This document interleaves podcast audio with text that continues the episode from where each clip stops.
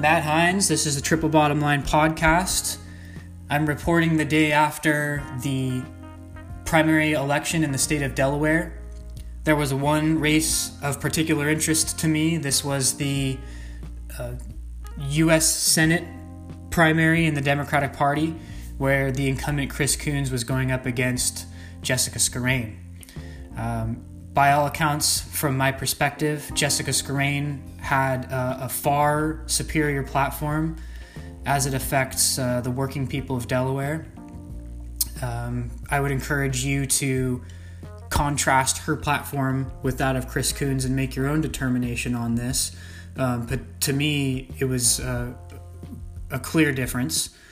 Um, Jessica Scarane is advocating for uh, Medicare for all as biggest one of the biggest things, uh, housing reform in this time where uh, many Americans and many Delawareans are at high risk of being evicted, um, and also uh, climate action and infrastructure that would be focused on um, an upgrade that would be uh, climate and uh, ecologically focused.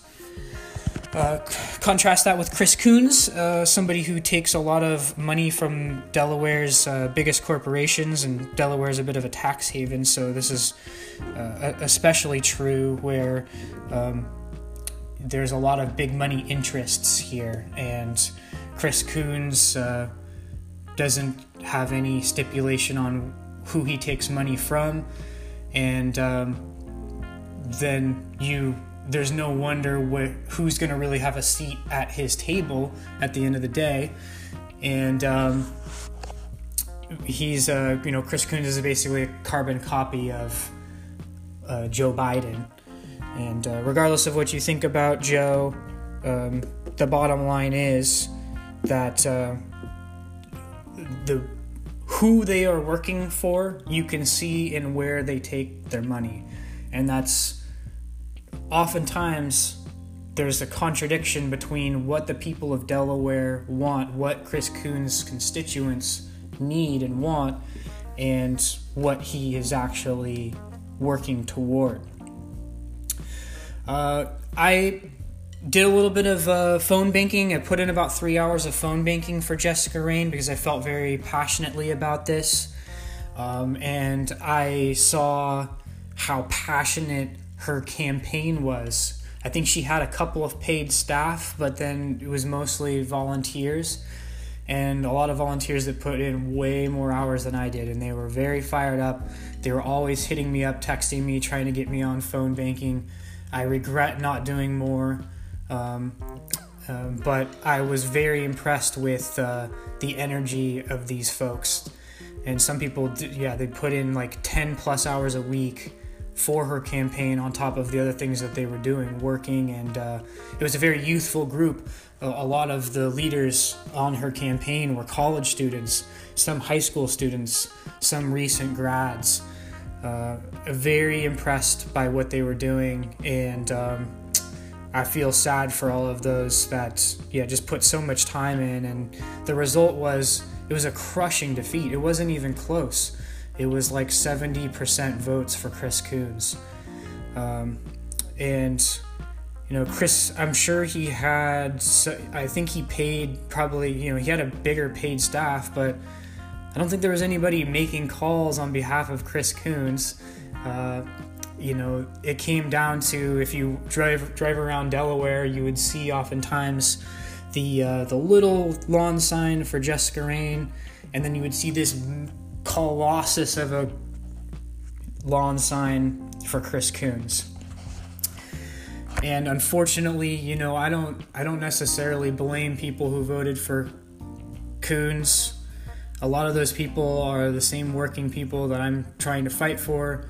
Um, and uh, you know, the, the the fact is they're very busy, and the best thing that they have to go on is maybe who has the bigger lawn sign which uh, you know that's not being a very good steward of democracy.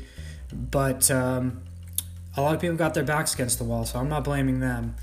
Um, however, I do feel very sad. I feel a little bit uh, like it, it feels sort of pointless. I think about those people who put so much time into the campaign, and it's like, wow, they. It feels like it's just a waste of time, and it feels like there's really no hope or no uh, way to really get a, a people-focused candidate, a worker-focused candidate, in to represent us. Uh, and I really don't have any answers for it, but only to s- say, let's hold on let's keep fighting. We're going to pick up the pieces. We're going to go through uh, an evaluation process to see where did we go wrong. Um, we're going to stay true to our principles, though. Uh, we're not going to take that corporate PAC money, and uh, we're going to keep fighting for the progressive policies. I hope that Jess considers running again. Um, I hope she declares her candidacy for 2024 uh, today. Let's get started. Um, and maybe it's we don't need to go through the Democratic Party. Let's consider going third party. Dems sure didn't do her any favors. They campaigned directly against her. Uh, Biden doing ads for Chris Coons. So uh, we don't know the Dems anything. Um, and look, either way, if you're feeling a little bit hopeless like I am um, in seeing what's the point of even campaigning and fighting for these policies and talking about it. Doesn't seem like anything will get done ever.